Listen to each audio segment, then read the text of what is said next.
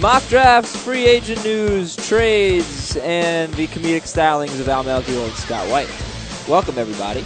It's Wednesday, January 4th. I'm Adam Aizer with those two comedians. Hey, guys, how was New Year's, Al? It wasn't that funny.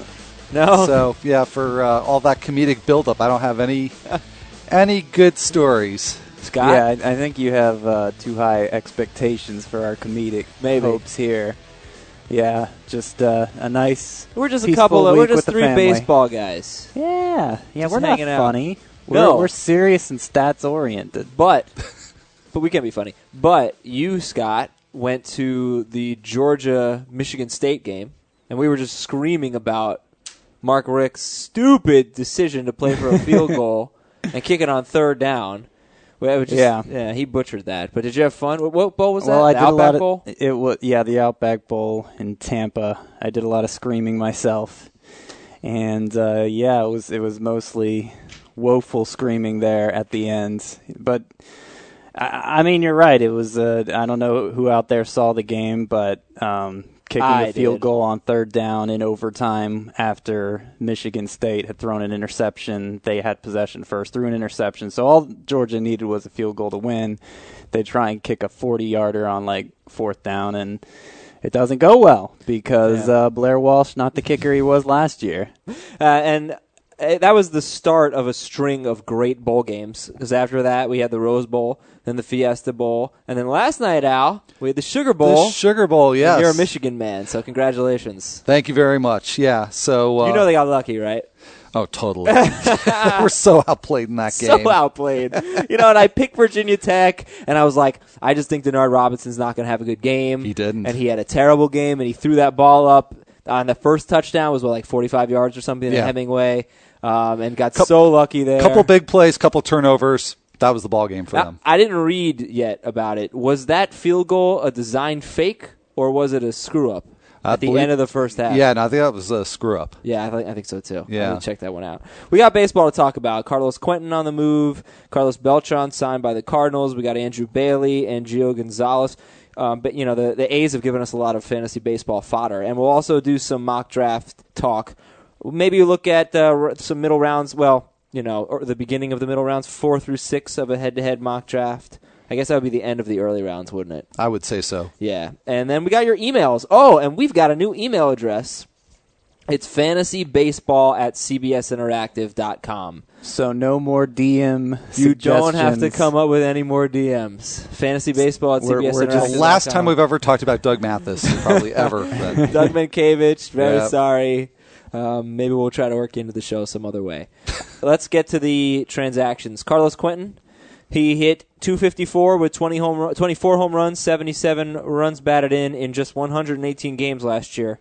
Not good though when you go from Chicago to the Padres and he gets shipped for.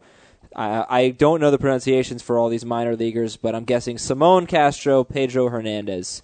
Let's talk about Quentin. Value up, value down, value the same. Al. Well, it's got to be valued down. Although, you know, you got to remember too. I mean, the White Sox are definitely dismantling here, so it's not clear that Quentin would have had a whole lot of run producing opportunities in Chicago anyway. But you know, the environment is clearly a downgrade for Quentin. You know, all I can say in his favor is that Petco Park isn't so bad for right-handers, and he's the kind of guy who maybe just has enough mm, power Yeah. to not be hurt too much. I certainly like the impact on him better than I liked it for Yonder Alonso going from Cincinnati to uh, to San Diego. Yeah, Quentin is an extreme pull hitter, so he he may be okay there, but the bottom line is he has been only okay for the last few seasons here, and and to me this trade is almost a relief for fantasy owners who no longer should feel the temptation to uh, draft him in the middle rounds, hoping that maybe this is the year he bounces back to the 2008 near MVP form, because playing in Petco Park, I, I just don't see that happening. I can see him being as good as he was last year, but I, I'm not. I'm not in any way hoping for a return to that 2008 form anymore. But the thing is, if he played a full season last year, he could have had a, a like a special year. I mean, the batting average Well, wouldn't have been great. Specials overstated. Over it. thirty, could have had over thirty home runs and over hundred RBI. Yeah, He would have had a very good year. very good. Yeah. But that if he stayed healthy, and that's been part of the package for him. And now, so now you add that to the the poor park and and the low scoring lineup probably, and it's just it, it's just all bad news and and reason not to take him as more than your fourth or fifth outfielder. What about these pitchers coming over to the White Sox? Simon Castro, Pedro Hernandez. Castro definitely had a down and disappointing year last year, but it still has some potential. Um, Hernandez at this point may probably uh, be getting more of the hype and the buzz than Castro, but he's still a ways off. So, you know, I have to say, sort of a disappointing haul, even though both of these these pitchers do have some long term pot- uh, potential for Chicago.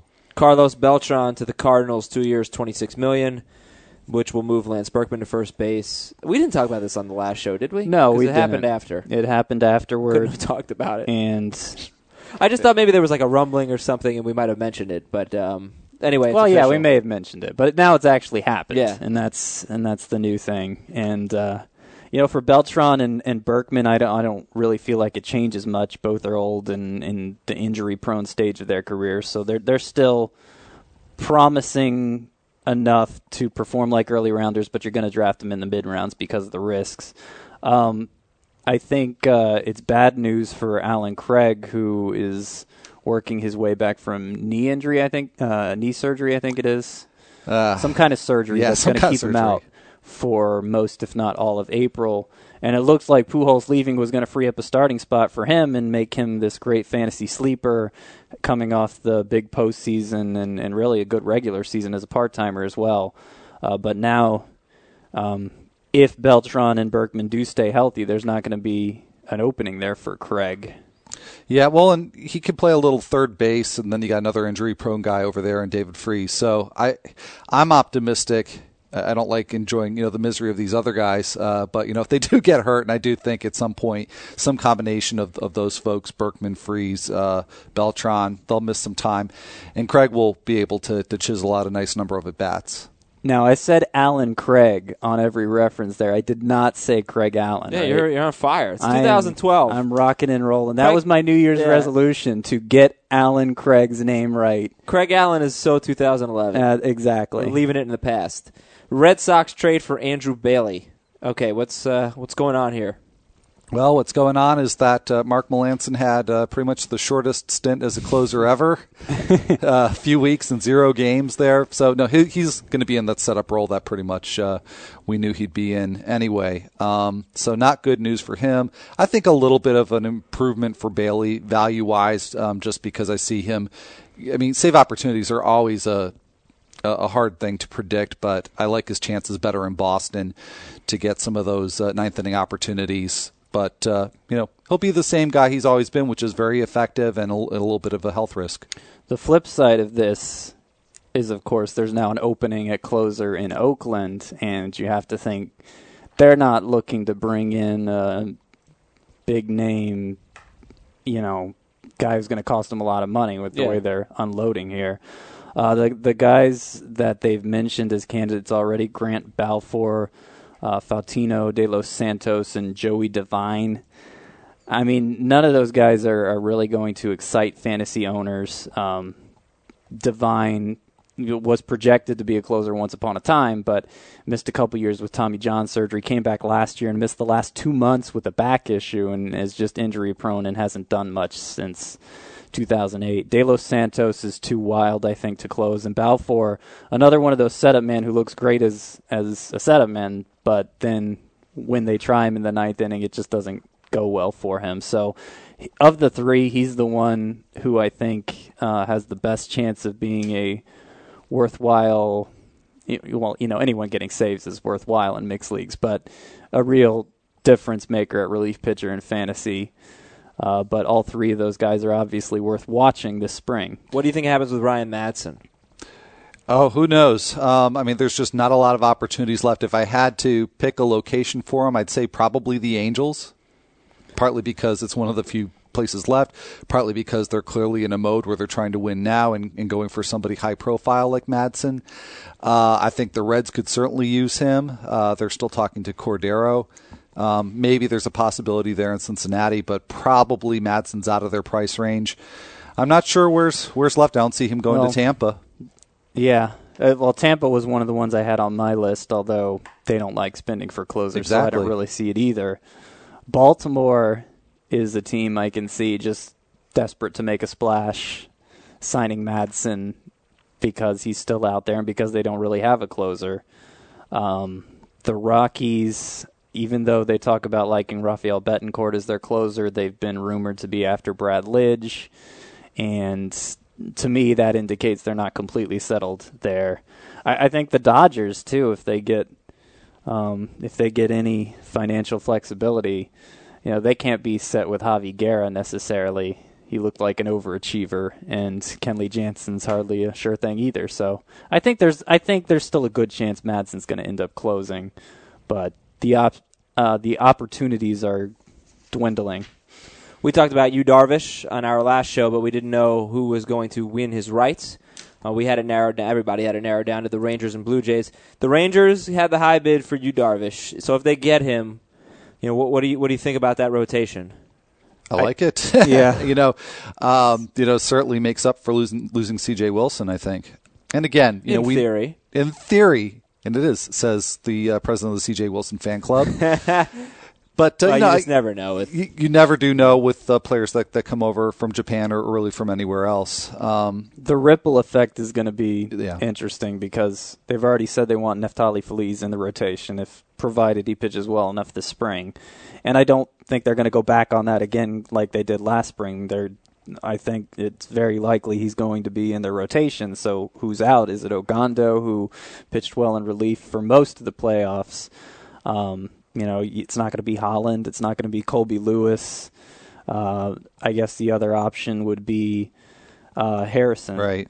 and that that would be my preference if I was the Rangers because he has the lowest ceiling by far. I think of that group, but I, I don't know. As well as Ogando pitched, he might end up being the odd man out, which would make him more or less worthless in mixed leagues. hey, how about that Gio Gonzalez trade going to the Nationals? They're in win now mode. They're in like third place now mode. Yeah, imagine if they get Prince Fielder. If they Yeah, get Prince yeah, okay. Fielder, there's no third place now about it. Yeah, it's that's it's the it's between the Phillies and Nationals. I think with uh, Braves and Marlins just struggling to keep up. If if if the Nationals get Prince interesting. Fielder, I think absolutely. You take a look at the rotation and you take a look Throwing, at you the throwing lineup. the Braves out that quickly? no, I'm not throwing them out. I, they might still have a move or two in them before spring training as well that could help get them back in the race. But a lot of question marks in the starting rotation. Is Jurrjens going to be there or not? Is he going to be healthy? Is Tommy Hanson going to be healthy? Um, is Mike Minor going to take a step forward? It, it's not. There's still a lot of depth in that rotation, but the high end is not as secure as it looked this time a year ago. We got plenty of time to talk about all that good stuff. I can't wait to do the position previews. I know we're a little way ways away from that, but let's talk about Gio Gonzalez. So the Nationals get him. They give up four minor leaguers: Brad Peacock, AJ Cole, Tom Milone, and catcher Derek Norris. First three are pitchers, and Derek Norris the catcher. Gonzalez to the Nationals. Scott, value up, down, or the same? Well, I think anytime you take a pitcher out of the AL, put him in the NL, it can only be a good thing. Not having to face the DH anymore. Uh, granted, he had some good matchups against the Mariners there, pitching in the AL West, and the NL East, as we just briefly discussed, is looking like it's going to be a very strong division this year. Uh, but I think, I think Gonzalez, if anything, his value goes up. I'm, I'm drafting him about the same way as I was before, as a uh, good pitcher with a good strikeout rate, but still an, a high enough walk rate that he's not going to be quite an ace for you in fantasy. Ah, what about those prospects? Yeah, it's a nice, nice haul here. Um, and, you know, two of them, Brad Peacock and Tom Milone, could find their way into the A's rotation, if not on opening day uh, shortly thereafter. Uh, Peacock has considerably uh, higher upside than Milone does, but Milone did pretty well in a uh, late uh, season uh, tryout, I guess you could call it, with the Nationals uh, last year. Uh, control, uh, contact uh, kind of guy. Uh, but AJ Cole, of the three pitchers, he's the one who's really has no chance to be in the majors probably any time this year, but uh, highest upside by far of the three. So they got you know two guys that they can use right now, and one guy who could be potentially an ace down the road. And uh, throw in Derek Norris, one of the better catching prospects in the minors. Uh, Walks a lot. Yeah. Good power too. Mm-hmm. And you know, neck. Uh, when is Suzuki a free agent? Kurt Suzuki.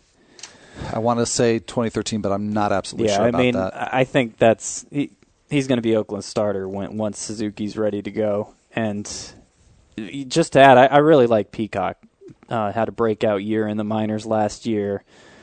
You know, it's hard to say there's going to be another Brandon Beachy, and I'm not going to say Peacock's going to be another Brandon Beachy because those guys just don't come along very often. But if there was a pitcher who could become cl- close to that this year, uh, Peacock would would be my guess. Uh, Like an AL only kind of flyer. Yeah, no, I mean I could certainly AL only leagues you're going to draft him.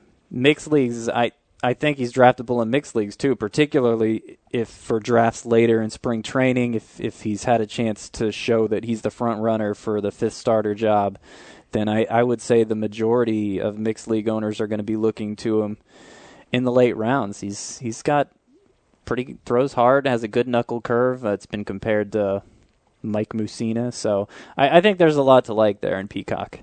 All right, Coco Crispy signs with the A's for two years, guaranteed fourteen million. Uh, the Yankees are thinking about Edwin Jackson uh, as a starting pitcher, and uh, Jon Heyman on our site said Jackson wants like fourteen to seventeen million dollars a year. I mean, come on, he's he can't. So do I. Yeah. um, uh, and two two notes though that I wanted your opinion on. Hanley Ramirez, Al says he's fine playing third base. I guess right now he's trying to be a good soldier. Does uh, this affect anything for you? For me, no, because I just figured this was going to get worked out one way or another. Uh, we never got any kind of news about uh, the Marlins trading him that really had any kind of teeth. There was a lot of speculation, you know, shortly after the Reyes signing. So no, not you know, not anything really, um, really big there. Actually, I think the thing that got overshadowed that's really more important is um, uh, Hanley made the statement uh, in the Dominican where he was working out and he was saying his shoulder's almost completely healed. That to me is more newsworthy than the fact that he says, "Yeah, I'm good with playing third base." And Alex Rodriguez going to Germany to get the Kobe Bryant treatment on his knee. This was on his knee, right? His Uh, knee and I think also a shoulder Yeah, as well. okay. left shoulder, right knee. Oh. Guy's a pretty injured, banged up guy. Well, yeah, that's. Uh, Is this going to be the miracle thing. cure for him? Well, I, I mean, Kobe Bryant said it did a lot for him, and obviously, A Rod was looking for something after hitting 191 when he returned from um, meniscus surgery on the knee last year. I, I, I think it's it's it's worth noting because we saw last year with Bartolo Colon going overseas to get this groundbreaking procedure and made him a completely new player. But this is a different procedure. This, well, yes, obviously a different Yeah. procedure, and I don't think you can have quite the same hopes for it because even if it does help the knee get back, get A Rod back to producing the way he was in the first half last year and in spring training, closer to the guy we've seen uh, being elite third baseman for years now. The fact of the matter is, he hasn't played 140 games since 2007, so he's going to miss all that time. He's he's on a uh, steady decline here, and to me, he's he's clearly um, clearly not the early rounder he used to be. More like a fourth or fifth rounder. Let's see, in this mock draft we did, he went he was the first pick in the fifth round. So that that to me is even with this report, that's still about where you draft him. I'm going to need you to hand me that mock draft there so we can go through it. It's our head to head mock draft, and we're going to go through rounds. We'll try for rounds four through six. See how we do on time. But um, just to recap, let's. I'll go through the first three rounds real quick. Pujols, Bautista, Tulowitzki, Braun, Miguel Cabrera, Kemp, Ellsbury, Adrian Gonzalez, Halladay, Cano, Votto, Pedroia. That's round one. Yeah, it's worth noting that was before the Braun stuff came out. True. Uh, this, is a while ago, right? Uh, yeah. Round two, Verlander, Upton, Justin Upton, Granderson, Kinsler, Longoria, Jose Reyes, Carlos Gonzalez, Kershaw, Hanley, Fielder, Cliff Lee, Lincecum. Round three, Sabathia, Teixeira, McCutchen, Weaver, uh, Josh Hamilton, Felix Hernandez, Hamels, Victorino, Santana, Carlos Santana, David Wright, Zimmerman, and Beltre. To round four, and now we get some analysis with it. Matt Holliday, the first pick of round four, followed by Carl Crawford Asdrubal Cabrera, Brian McCann, Ben Zobrist, Victor Martinez. We'll look at those first six. Carl Crawford, second pick of the fourth round, trying to rebound from a terrible year. Was last year a fluke? And what do you think about uh, going second in the fourth round? I think that's a, a, good spot to take him. I don't know that you want him to fall any further than that. If you have an opportunity, you know, in the fourth round to, to take him, I, I, think that's that's a good spot because he uh, just a year ago he was uh, in many leagues a first rounder, and uh, you know, was it a fluke? I honestly don't know. I don't, you know, it's hard, really hard to say. But uh, I've got to, you know, the, the Red Sox were just such a train wreck, obviously late in the season, but even earlier with, with all the injuries, uh, Crawford himself was a part of that. I just have to think that he's going to have a lot more uh, run scoring, run producing opportunities this season. And, um, you know, uh, something of a, of a rebound, uh, just uh, of his own making. Although how much that is, uh, I, am not. I'm not really that confident, to be honest.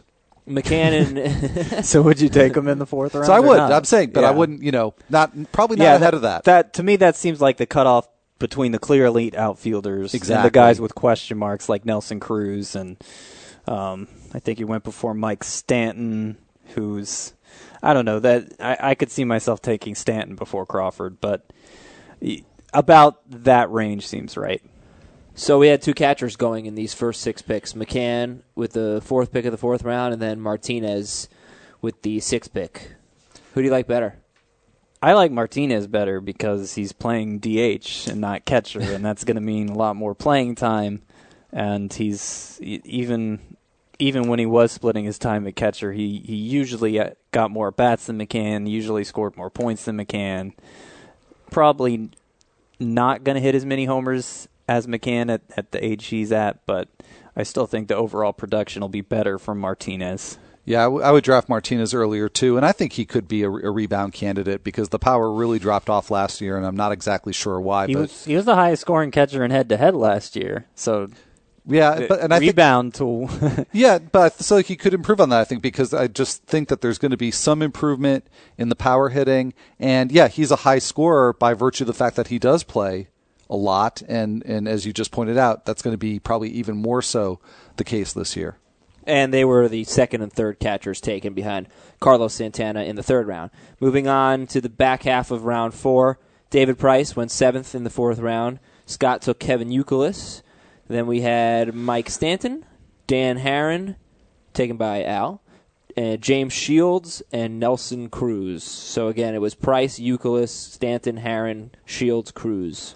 I find the latter part of that round uh, the, the more intriguing. I don't know if that's what you were going to respond to. I find it to. the more depressing. Yeah. I was not happy to take Youkilis. I'm not high on him this year. I think every year that goes by, he just proves to be more and more injury prone, and he's getting toward his mid 30s now. It's not going to get better. He wasn't. He didn't put up his best numbers last year. The the reason I took him I can tell if I'm looking ahead and I see exactly why you took him because you hit the the slippery slope of the third yeah, base pool. The next third baseman to go off the board was Alex Rodriguez. And then after that, I probably would have had to settle for somebody like well, Michael Young. Yeah. Yeah, Michael Young. And, and then after that, you get to the Brett Lawries of the world. If I had to do it over again, I'd probably want to be that guy who goes after Brett Lawrie rather than take Youkilis in the fourth round. I, I think the other reason I took, I went ahead and took Youkilis was because there really wasn't much out there exciting in general. Uh, I guess Stanton you could say is exciting, but he strikes out so much, and generally I don't like those players. Um, none of the pitchers, the true aces, were all gone, I think, and and it was just a matter of there wasn't much else good out there, and I needed that position. So that's kind of something I'm seeing with these drafts. The early rounders, the early round hitters aren't as safe as they usually are. Um, Youkilis, Alex Rodriguez among them. Yeah, this is sort of the point in the draft where, you know, things start to drop off sharply. So we already talked about third base. The last pick in the round was Nelson Cruz, and my first reaction was maybe that's a bit early for a guy that you know is probably going to miss 40 games, you know, maybe more. Um, but again, as we continue into the next rounds, the, the outfield pool is really not that deep. Yeah. Um, so you know, you, you maybe do just take a flyer there, and then one spot before him, James Shields. Also, that strikes me as maybe a, an early pick. This is a guy who came into last year so severely underrated because of, of having such a poor year. Uh, I think he's going to find the happy medium in 2012. So I think he's going to have a tough time living up to his draft position in a lot of leagues uh, this year, coming off of that great season. Well, round five, we had Alex Rodriguez taken with the first pick then Jimmy Rollins, and then Al took Lance Berkman. All right, what do those three players have in common? They're old. Old. And at least prone. two of them are injury prone, and that that's Yeah. what I'm, I'm- talking about yeah, with I'm some of these counting early three. rounds. Well, are you making the case then to start taking pitchers higher? And I- yeah. I did in this draft. I took Clayton Kershaw in the second round, and I think uh, is this the round Yeah. I take Ian Kennedy? Yep. Yeah, two pit. Usually, I'd, I'd I'd have at most one pitcher in the first five rounds, and I took two in these first five rounds. And that's not to say I'm going to do that in every draft. I'd still rather take the surefire hitters when they're available, but they're not looking. They look like they're not going to be as available this year. Interesting. All right, so the first six of round five: A. Rod, Jimmy Rollins, Berkman, Greinke, Kennedy for Scott. Dave Richard took Mike Napoli. So Al, you took Berkman. Would you rather have him or Nelson Cruz? Yeah, I would rather have Berkman. Both risky, pretty close. Uh, you, you do have to like Cruz's all around game, but um, you know Berkman was just um, so solid last year, and uh, you know provides so much power that uh, I, I probably would give him an edge. Seventh through twelfth would be Michael Young, Hunter Pence, Jon Lester, C.J. Wilson, Rickie Weeks, Alex Gordon. Let's do this. Best pick of round five, worst pick of round five. Uh, Al, you can. You want some time to think about it? Uh, Want me to like sing a song or something? sure, yeah, sings. Uh, I, I've got. I, it's hard because there's a, there's not many picks in this round I do like. Let me go, go for the best one first because I think that's going to probably be a lot easier. And I'm looking at. In fact, I, I know who it is. It's Rickie Weeks, um, and that was late in the fifth round. I think that's a pretty decent value pick at that point. Um, and there's not too many other guys here that I'm I'm really that enthralled with. Um, you know, the Kennedy pick, the Lester pick, the the, the pitcher picks in this round are fine. Um, but by the same token, to kind of counter what Scott was saying a little while ago, even though there's a lot of risks with hitter, hitters when you get to this part of the draft, there's so much interchangeability among pitchers that I still think you're not risking much to take a flyer on somebody like a like a Berkman. Unless you miss out on all that interchangeability, which, let's see, looking at the pitchers that went in round six, Strasburg, Yovani Gallardo, Matt Cain. Okay, there, Yeah. there's still some pretty good pitchers there. I would say so. I, I think the best pick is Zach Greinke because I feel like you look at everything but ERA with him last year, and he was an ace. He, he, he of these guys has the highest potential to finish among the top eight to ten starting pitchers in fantasy. Crazy strikeout rate, good walk rate as always. Uh, and I think if you can get a Greinke quality pitcher in the fifth round, you're doing pretty good. My worst pick, and I guess you didn't name your worst pick yet. Nope. My worst too pick, I'll- I'll, go ahead nice. and name No, it. I, I just I, I'm going to say Hunter Pence, and it's something I'm seeing across the board in our drafts. Hunter Pence, uh, in all drafts, in all fantasy baseball drafts, Hunter Pence going uh, about the range you'd take a high end number two outfielder, early round pick like that. And to me, what Pence did last year barely put him in that threshold, and it was an absolute best case scenario for him, um, given his strikeout to walk rate. Um, his, I think his BABIP was extremely high, and just I, I can see the power numbers, the being the 20 to 25 homer guy as always, but the batting average at 300 or even well over 300 like it was last year, I, I don't see that continuing for Pence. Yeah, he was certainly a finalist for me. All the reasons, Scott, that you gave. Um, you know, I see him as 2012's version of Jayson Werth, who again had a really unrealistic, unrealistically great year in 2010, mostly BABIP driven. Um, you know, another guy I would consider is is Alex Gordon because I think he'll take at least a little step back. See, that's funny year. that you say that because I would have considered Alex Gordon for the best pick for me. Scott uh, loves Alex point. Gordon. I, you look at where he finished last year. He can afford to take a step back and still be worth that draft pick. I think. Yeah, it's. I But then again, whenever I say that, it usually blows up in my face. It didn't with Jose Bautista last year, but he didn't really take a step back. No, did he? not too much. So you know what? We have so many emails that we'll we'll just do rounds four and five today, and we'll get to the emails now. Um, if you have keeper league questions, draft strategy questions, anything, feel free to send us an email. Fantasybaseball at cbsinteractive.com. Cody in Gainesville. I'm in a tough spot in my 12 team head to head points league. We can keep five players, but you lose the draft pick from the round the player was taken in the previous year or when you first elected to keep them. Also, there's no limit on how long we can keep these guys. Which five would you keep with their round in parentheses? Curtis Granderson, round five. Felix Hernandez, round seven. Jason Heyward, 12. David Price, 16. Hosmer, 19. Mike Trout, 20. Matt Moore, 20. Okay, I got my five. I'm going to name them. Cur- okay. I've got, I've got mine too. I have a feeling we're gonna. Curtis Granderson in round five because he's like a second rounder now. Felix Hernandez round seven, ace. It's a no brainer. David Price round 16, borderline ace. Again, no brainer. Eric Hosmer in round 19. He's clearly a starting caliber and first baseman in fantasy now, so you got to keep him there. And then I like Matt Moore in round 20 uh, because I think he's going to be the AL Rookie of the Year and be even better than Hellickson was last year and be, other than innings wise, an ace right from the start.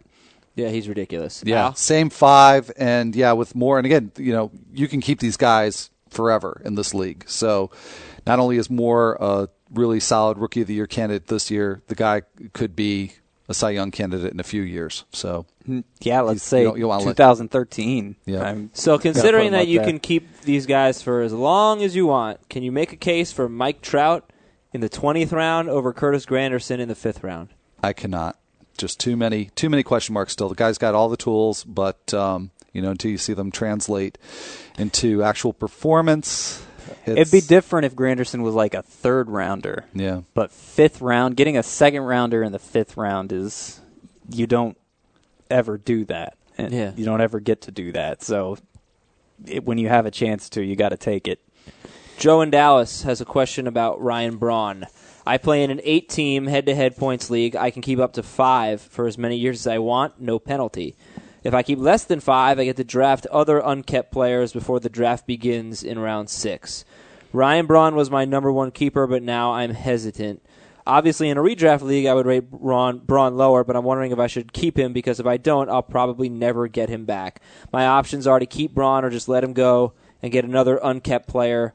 Would you keep Ryan Braun knowing that this is only part of a season and he'll likely retain value for the rest of his career? I, I I think it's a no brainer that you keep Braun. Um, and even if this was a one year league, I think that it would be a defensible thing to do. The fact that you're going to get Ryan Braun, you know, we think for a full year in 2013 uh, as possibly the most valuable outfielder in fantasy for that year, uh, absolutely have to keep him. Brook, uh, yeah, sorry, Brooklyn. Uh, Brent in Brentwood, New York, not Brooklyn. Jay the mailman in Brentwood, New York. Loves the show. Where would you rank these players? Oh, this was a, a entirely Mets email. Where would you rank players like Lucas Duda, Ike Davis, and Dan Murphy with the fences coming in at Citi Field? I think it helps them, obviously. I like Lucas Duda a lot as a sleeper outfielder. I've been drafting him in the 21 to 23 round range whenever possible because, I mean, he was a starter for my podcast league team in the playoffs, which I won last year, and that was a 12 team league with only three outfielders. So if you can get him as a fourth or fifth outfielder and you can, he can continue that production over a full season, I mean, you're going to be happy with him. Um, Ike Davis, I think, could be a great sleeper if he bounces back, but there was so much, so many setbacks with that ankle last year that I'm still a little scared of him.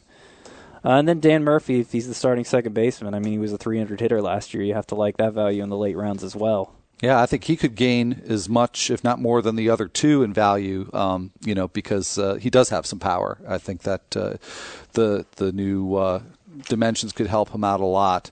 And you know, as far as like Davis is concerned, there Scott's absolutely absolutely right that there's a, a, good amount of risk still involved with drafting him. But you get to that point with first baseman in the draft, and it's as deep as any position. Yeah. But you still get to that point where you know you're looking at James Loney, and I can probably think of some guys who are you know more valuable than that. Oh yeah, he's, And, he's going uh, before James Loney. So I guess the, the point I'm just trying to make is that he's still a viable guy in standard mixed leagues and maybe Yeah. even middle rounds in spite of all of the the risk that's there because at that point your alternatives are are not very good. The debate I've been having in every draft is Ike Davis and Justin Morneau, and I've ended up with Morneau in both of them. I don't know Hmm. if that's because I decided I preferred Morneau or because somebody took Davis before I had the chance to. Uh, but I I think that's about the range Yeah. we're talking about with him. Here is Jason Mariana in Cranberry Township, Pennsylvania. Seriously, Cranberry, I've- Cranberry Township. I've driven says. through there many times. They have a turnpike exit Oh, really? outside of Pittsburgh. Yeah, Well, that's that's pretty special. Um, it is. how should one's strategy change when drafting in a five by five roto league as opposed to a head to head league? Uh, it should change. It it should change a good bit, and I think I think the strategy changes more than how you prioritize the players. Uh, a good player in roto is, is a good player in head to head. The difference is you have to vary what kind of contributions you're getting. So you have to. There there comes a point in the draft where if you haven't gotten steals already, you got to go for the steals guy, even if you might have the non steals guy ranked ahead of him. Um, I- I like to pay attention mostly to homers and steals and let the runs scored and RBI take care of themselves because usually they do. And then for pitchers, um, a higher emphasis on the strikeout guys for sure. Um, and then number of closers you're going to draft changes as well. You're going to want to go for three when you'd nom- normally go for two in a head to head. I think that covers it. The, all the points I had in mind.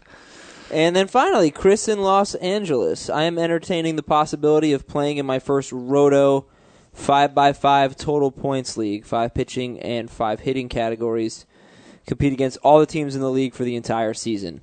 That is probably standard, but I thought I would note it anyway. In general, do you think it's better to target five or six categories or another number at the exclusion of the rest, or to get a well balanced team to compete in almost every category? You know, so, yeah, so this is about punting. Yeah, and uh, I don't like to punt. Uh, it seems like every year it, it becomes inevitable in, in at least one league for me. But um, you know, I, I think Scott gave one good uh, sort of short, you know, shortcut to that, which is that there are correlations among the categories. So Certainly for hitters. yeah. So you know, I think that's a, a, a good thing. But no, I you know, my personal preference would be in a, in a roto league that um, you you really do want to balance things out so that if you know that there's a certain power hitter who's not very high on average that you're targeting, you want to make some allowances to make sure that you you get some average guys as well. Um, I really don't, yeah don't like to to punt if I can help it. One thing I noticed among my roto teams that struggled last year is in this effort to balance home runs and stolen bases, I kind of neglected batting average too much. I think if if you can avoid the known 240ish hitters like well Adam Dunn used to be that guy, but now he's even worse than that. Uh, like a Chris Young hitters. or a uh, Carlos Pena. Yeah. Carlos Pena is a good example. Carlos Quentin might be a good example too. Um, that you should you should make a point to avoid those guys, even if it seems like the right time to take them. Take them. It's it's going to take a lot of batting average to make up for a 240 hitter, because there's always going to be teams out there hitting in the com- compiling a 270 to 280 batting average over a full season. Well, 280 is kind of high, but you you get the idea. Those those guys can really hold you back in that category if if you have even one of them. How about Mark Teixeira? Mark Teixeira is going to hit 290 this year. No at way. Least, at least he's he's all over that. Um, we'll see. I, look, you look at the splits. Yankee Stadium away from Yankee Stadium. It's clear he started to uh, try to hit homers once he got to that short porch in right field, and he acknowledged it at the end of the season. He he was aware of what the statistics were already telling us, and I think if he's on top of that, he's gonna be looking at all kinds of video this off season. But the lefty righty splits were pretty pretty drastic, weren't they? Um, I'm pretty sure he was w- fairly worthless from one side of the plate. Well- I- maybe it was the right side. No, I think I think you're right. Um, I'm actually trying to Look buy it up. myself. if he was worthless from the right side, well, it seems like a lot of switch hitters become worse hitting from the right side just because they're not doing it as much. Right. Uh, and, and that might be part of it. Or I don't know. You know, I I can't hit from both sides of the plate. I can't really hit from any side of the plate. But I can hit on I- top of the plate. I I I wonder if you know if you change your approach from one side, you you end up kind of changing your approach from the other side just because.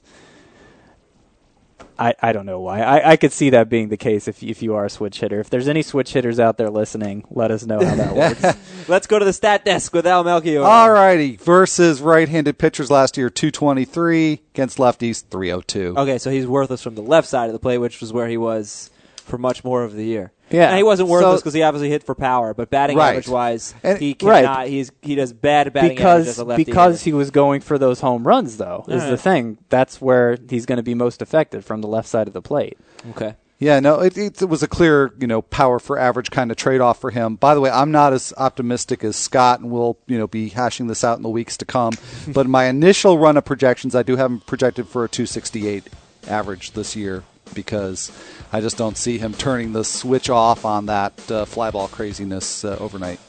We're done for today. Thanks, guys. We'll talk to you in a couple of weeks. I'll be on vacation next week. Woo! Then after that, hopefully we'll pick it up a little bit more.